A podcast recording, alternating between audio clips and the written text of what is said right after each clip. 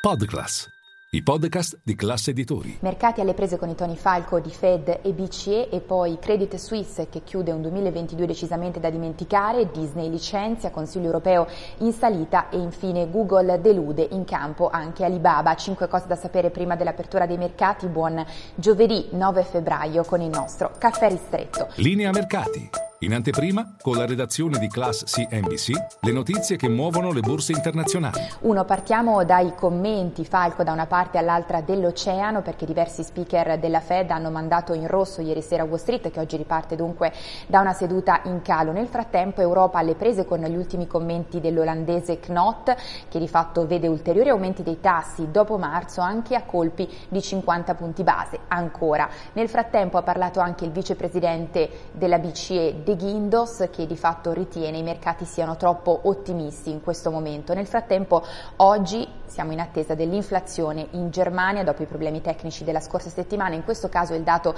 è atteso in crescita per il mese di gennaio. E poi due, veniamo a Credit Suisse che ha chiuso il 2022 con una perdita di 7,3 miliardi di franchi svizzeri. Si tratta dell'anno peggiore dalla grande crisi finanziaria. Credit Suisse si trova alle prese non solo con i diversi scandali, scandali che l'hanno colpita, ma anche con l'esodo dei clienti per quanto riguarda la gestione patrimoniale, soprattutto nel mese di ottobre, quando si è speculato sulla salute finanziaria della banca elvetica, soprattutto sui social. Ricordiamo che è in corso poi un radicale percorso di ristrutturazione in casa Credit Suisse. E poi tre, sempre a proposito di trimestrali, veniamo ai conti di Walt Disney presentati ieri sera a mercati chiusi, è tornato alla guida, ricordiamo, lo storico CEO di Disney Bob Iger e ha annunciato 7.000 licenziamenti, un risparmio di costi per 5 miliardi e mezzo di dollari. Per quanto riguarda poi i risultati, abbonati in calo per quanto riguarda Disney Plus, ma conti migliori delle attese grazie ai parchi a tema.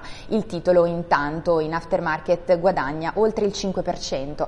E poi 4, veniamo al Consiglio europeo, sta per iniziare, tra poco a Bruxelles si va verso un compromesso, vale a dire un allentamento per quanto riguarda le regole regole sugli aiuti di Stato a patto di ricevere maggiore flessibilità nell'utilizzo dei fondi europei già stanziati, quindi stiamo pensando per esempio alle risorse già per quanto riguarda il PNRR. Staremo a vedere, ricordiamo anche che a Bruxelles c'è anche Volodymyr Zelensky che prenderà parte al summit e interverrà anche all'Europarlamento in giornata. 5. Concludiamo con la grande sfida dell'intelligenza artificiale perché Google oggi riparte da oltre 7 punti percentuali di ribasso ribasso a pesare la delusione Bard, se così vogliamo dire, perché ieri nella presentazione del, della chatbot che sfida, vuole sfidare ChatGPT, nella dimostrazione ha commesso un errore. Questo ha mandato in tilt il titolo Alphabet. Nel frattempo è scesa in campo anche Alibaba oltre a Baidu